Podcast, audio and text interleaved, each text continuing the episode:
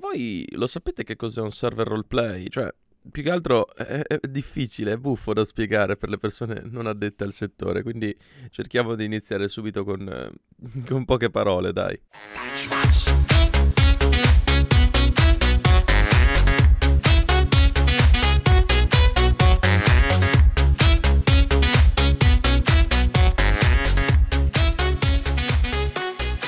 Allora, un server roleplay che cos'è? Praticamente il roleplay, alias gioco di ruolo in italiano, è praticamente l'impersonificazione, l'impersonificarsi in un ruolo, appunto. Quindi, se noi prendiamo l'esempio di 5M, che sarebbe una mod, ovvero un software di terze parti per GTA 5 sul computer, che permette di connettersi appunto a dei server privati con persone che svolgono mansioni differenti da quelle che normalmente si svolgerebbero su GTA Online. Quindi, insomma, la mappa è quella, però si fa tutt'altro. E mi sono già perso su quello che dovevo dire, benissimo, così imparo a non scrivermi le cose, perché sono un deficiente, però, a parte questo, il server roleplay su GTA come funziona? Allora, su GTA ci sono 1000 possibilità, siccome appunto è una città, è un posto nel quale ci sono 1000 lavori da poter fare, e appunto, insomma, come ci può essere il poliziotto, il fattorino, il contadino e robe varie, no? Allora, i server roleplay di GTA 5 sono una roba fantastica. Come i server roleplay di qualsiasi altro tipo di gioco, la gente è malata, le persone che cazzo ne so. Poi c'è anche tutta una gerarchia, perché ovviamente il poliziotto non è un ruolo come un altro, è un ruolo di spicco, quindi devi un attimo farti strada, devi scalare la classifica sociale e arrivare ai vertici per poter essere un poliziotto. E poi vedi la gente che si sveglia al mattino, si mette lì e lavora come poliziotto. Cioè, questo si sveglia al mattino, come minimo si mette le cuffie, si mette al computer, sopra si mette il cappello da poliziotto, la divisa, e sta seduto al computer, ok, ad amministrare, tra virgolette, la giustizia. E la cosa preoccupante è che la gente ci crede davvero. Cioè, questi sono fissati, sono convinti di essere poliziotti, loro ci credono fermamente. Ed è una roba stranissima, perché cazzo, cioè, tu entri lì dentro, vedi la gente che proprio ci crede, dici, ma io dove cazzo sono finito? Ma questa gente ha un minimo di vita sociale, e lo dico da persona che passava, e tuttora magari certe volte passa anche 12 ore davanti a un cazzo di schermo, ma porca puttana, un minimo di vita sociale, perché cazzo, mettersi lì a scoglionarsi, a inseguire gli stronzi, e tra questi stronzi mi ci metto anch'io, perché io l'unico momento in cui mi metto a giocare a questo determinato tipo di giochi su questo tipo di server lo faccio per andare a trollare, ovvero per andare a rompere i coglioni, se non aveste capito. Quindi il sunto del discorso è che praticamente noi, io e solitamente altra gente, perché andare da soli è un po' complicato, insomma, ti sgamano subito. Quindi se sei in più persone, appunto, questi giochi si basano totalmente sulla chat vocale, e quindi ti metti a rompere le palle, fai un po' la vocina da bambino, fai un po' la voce da adulto, ti modifichi la voce con un programmino, la fai più profonda, la fai più acuta, eccetera eccetera. E quindi, insomma, noi andiamo lì, entriamo a Los Santos, che appunto è la città di GTA 5. Dopodiché cosa facciamo? Allora, solitamente quando si entra in questi server c'è il punto di spawn, il punto dove si rigenera, dove ci si rigenera una volta entrati nel server. E praticamente al punto di spawn viene chiesto al giocatore, viene imposto in realtà, di crearsi un'identità. Quindi ti esce proprio una carta d'identità virtuale che tu devi compilare con un nome e cognome, e io penso che chiunque non metta il proprio nome e cognome, la propria data di nascita e la propria altezza all'interno di queste cazzo di carte d'identità, perché allora sei un coglione. Comunque, compilare la carta d'identità non serve a un cazzo, perché il gioco è interfacciato con la piattaforma di Steam, che è praticamente un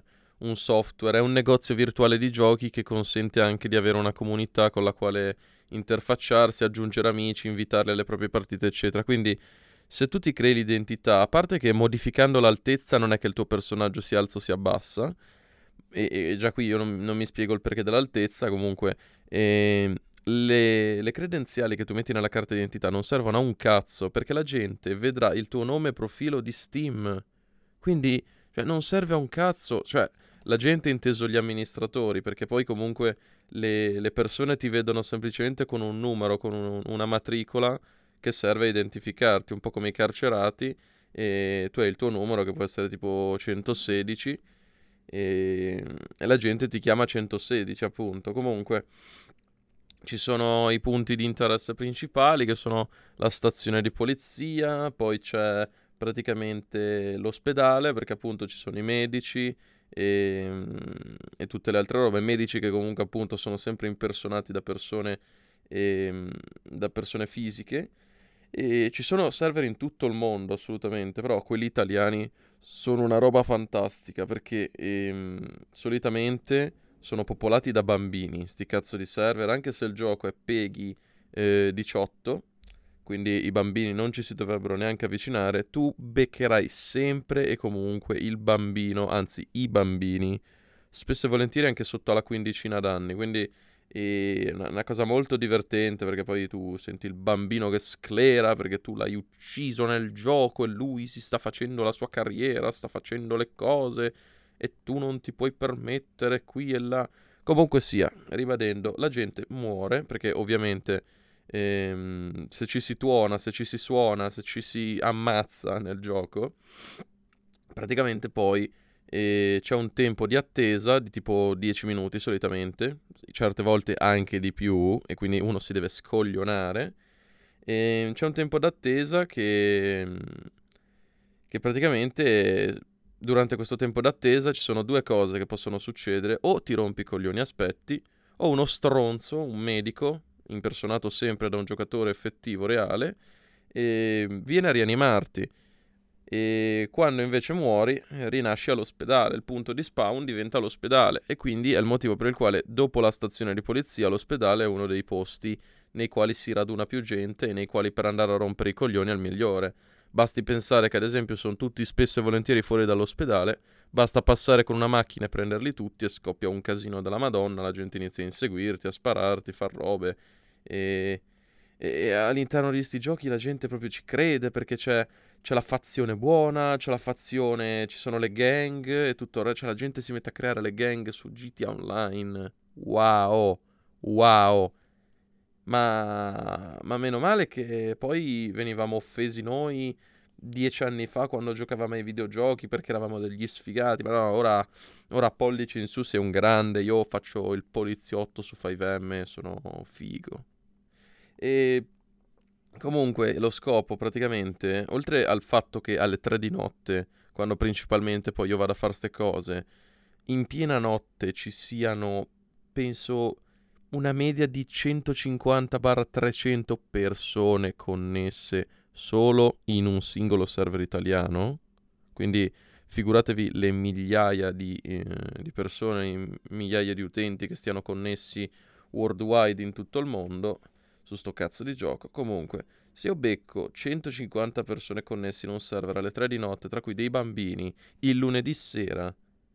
che il martedì dovrebbero frequentare le lezioni scolastiche, poi non lo fanno, io mi chiedo, ma che cazzo? Ma perché? E quindi, cioè, è un'esperienza sempre mistica e druidica. Poi il fatto che veniamo bannati da ogni server è un dato di fatto, perché poi la gente si rompe i coglioni, ma noi ci facciamo semplicemente del ridere. Quando non ci abbiamo un cazzo da fare, diciamo, vai, andiamo su 5M, rompiamo un po' il cazzo a qualcuno, e quindi rompiamo il cazzo al bambino o all'adolescente di turno che si sente Dio sceso in terra perché lui è l'amministratore o perché lui è il poliziotto, quando poi in realtà il poliziotto, se ci va in 3 o 4, lo cartelli di botte e questo rimane per terra, sclera, e poi te ne scappi in macchina e chi ti vede più. Se non che poi dopo un po' che fai casino arriva l'amministratore, perché questi frignano, vanno a piagnucolare, arriva l'amministratore che letteralmente non ha bisogno di trovarti, lui vede chi sei, si teletrasporta dove sei tu, ti inizia a rompere le palle e poi ti bandisce e tu non puoi entrare. Solitamente a noi ci bannano in maniera permanente, cioè noi non possiamo proprio più entrare all'interno dei server, però può anche capitare che,